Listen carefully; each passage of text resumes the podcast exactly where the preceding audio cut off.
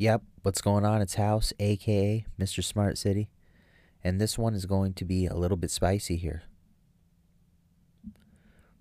I'm gonna From East where we turning right on East Hastings. Where you from?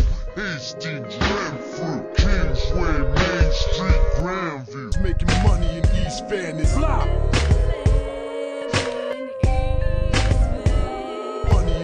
in East Van, East Van, East Van, East Van. I'm just a deadbeat reppin' East Van, reppin' East Van. Where you at?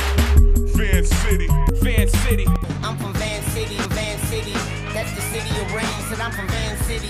That's the city of pain. Broadway, Victoria, Yeah, Hastings and Clark. Van City. Van City.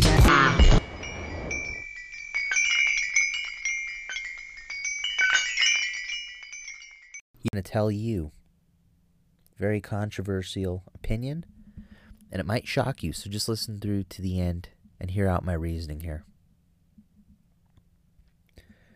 And this episode is going to be about why I'm pro choice.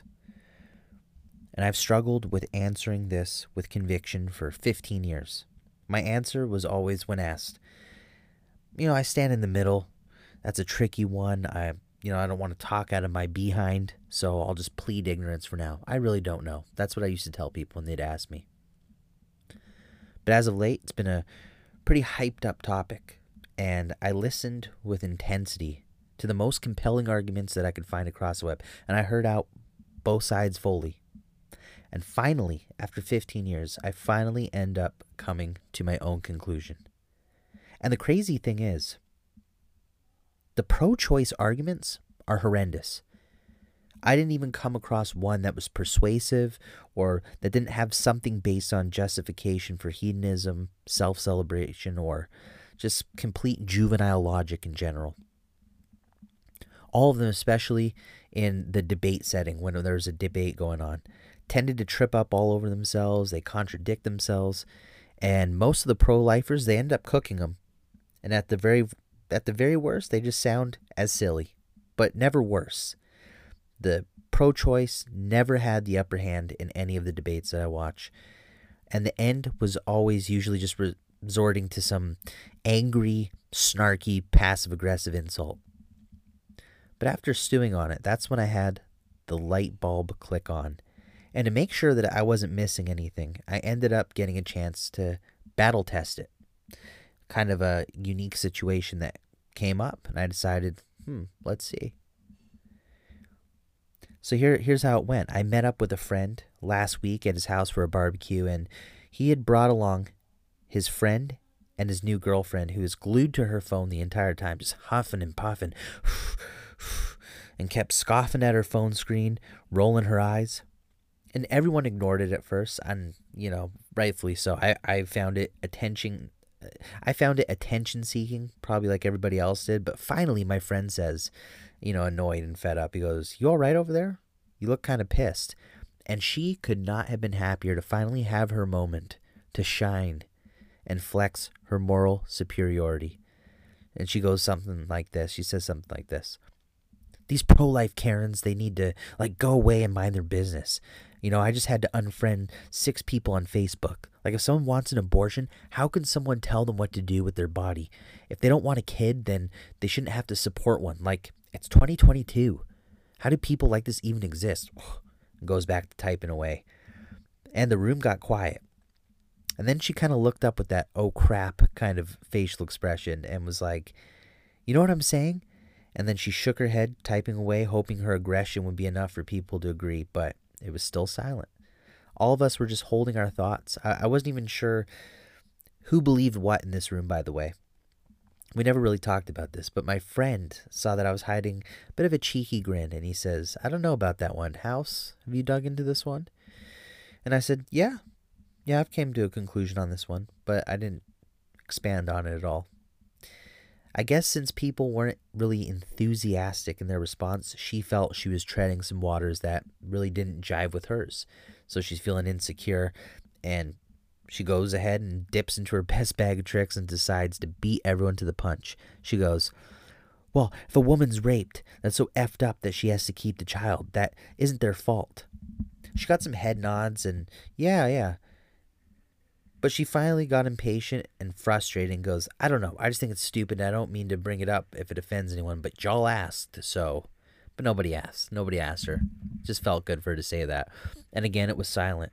And her not getting the applause she hoped for broke her, so she went direct. She turns to me abruptly and says, So, I take it you're pro life then, with her eyebrow cocked and has this smug little look on her face, and her eyes glued back to her phone, fiercely typing away. And I said, Well, you know, I don't normally discuss these things, especially with people I just met, because people get pretty fired up about it. And it's not really an issue I even find all that interesting since there's about 50 other things I think that are more pressing needs to tackle in this world. But since you asked, no, I, I'm actually pro choice. And before I can finish my sentence, she claps and goes, Oh, thank you.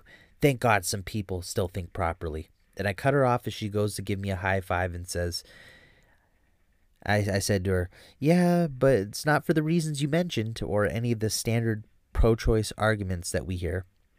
And she lowers her hand slowly and says, Well, at least you agree women should have a choice in what a woman should do with her body. I mean, why, why are you pro choice? And I said, Well, I don't think people who wouldn't even think twice about ending a life, much less their own DNA, deserve to raise a child. A child doesn't deserve that. We have enough unwanted children in this world, and bad parenting, it's having a negative effect on society at whole. With 9 billion people on the planet, we have the most bad parents in recorded history, sheer numbers wise. Why should a child grow up with the torture being treated as a liability because their parent or parents are irresponsible and willingly chose short term pleasure that they know have consequences by getting pregnant, of course, yet still want a jail out of free card and talk themselves into dehumanizing a baby so that they don't have to feel guilty about being inconvenienced. Dumb people that make irresponsible decisions and make excuses for it don't deserve and shouldn't reproduce. So, selfishly, the less kids that have crappy parents that my kid has to call their peers, the better. So, I applaud low functioning people willing to weed their offspring out of the gene pool. It's doing everyone a favor. And I don't want to force bad parents that'll likely take out their frustrations on the kid and then they go ahead and pass their values of self servitude at the expense of others to find out that I already know is going to be bad for everybody. The world suffers for that. Bad parents create bad kids and the world suffers for it. And I always felt the death penalty is just, you know, letting people off the hook too easy. So I'd rather let a kid off the hook easy than have them suffering in the prison of crap parenting. And I could see her brain scanning and then mal- malfunctioning as it searched through her files of talking points, but she, you know, drew the file not found. Especially the added confusion of me agreeing with her, yet the reasoning sounded like the bad people's talking points. And I could see her last line of thinking resorting to, but me still good, right? So after some nervous fidgeting and stammering, she says, Well, that doesn't mean that they're going to be bad parents. They might end up being a good parent. Kind of bailing on her argument without the heat that she was banging it out with from before. And I go, Yeah, I guess it comes down to what people see as being a good parent. I personally view capable slash going through the motions. I, I, I said I don't personally view capable slash going through the motions as good parenting. Very similar to a loveless marriage where two people tolerate each other for convenience and spend all of their energy convincing themselves that they aren't miserable. They might not cheat, they might not fight, but they both know deep down that they made a mistake and if they could go back in time, they wouldn't do it all over again. The type that would be secretly happy if one of them passed away and would call the life insurance company before the memorial services company. So pro love was a movement, that'd be my answer because to me that's more about supporting parents who see their child as an invaluable gift that they can't wait to nurture as opposed to half-ass parenting under people who would have killed you at one point if they had the chance. I don't hold my breath for people that view their kid as a punishment, some 18 year long government pet project to all of a sudden grow to love them. Could it or has it happened before? Yeah, but the probability is low, and the reality, more often than not, is it ends up being a half assed job where the kid is raised in front of a phone screen 90% of the time. So, mom and dad, if he's lucky enough to be there, can go get their groove on.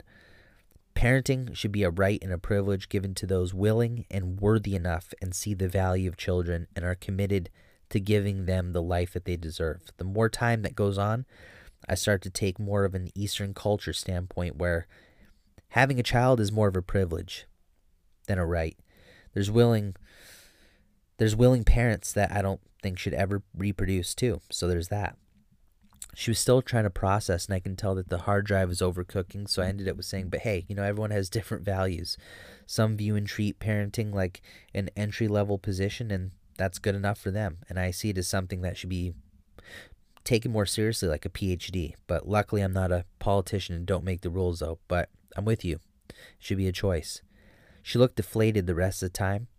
I could tell she was having an internal battle and trying to come up with a mic dropper viewpoint, but it never came. She probably knew better than to venture down the rabbit hole of whatever, of whether or not a fetus is a human or not, because already she knew the answer deep down. And I think she was having a meltdown over not understanding why someone who agrees with her overarching stance, perhaps more than she does, but not for the same reasons. And that's why thinking things through is important, and that's why me equals good, them slash they equals bad is a foolish lens to view the worlds through. Trying to always push for moral superiority over others and be self righteous will always eventually expose you to the reality that no one is ever as good or as bad as they think. It's never black and white, and the truth typically lives in the gray and all 50 shades of them. And so that is my 50 milligram of the gray pill for you on abortion. Something to think about. So you enjoy yourself. Let me know what you think. Also, check out the House from Smart City, all one word, YouTube channel. Subscribe. Let me know what you think. We'll see you next time. Mr. Smart City out. Ciao.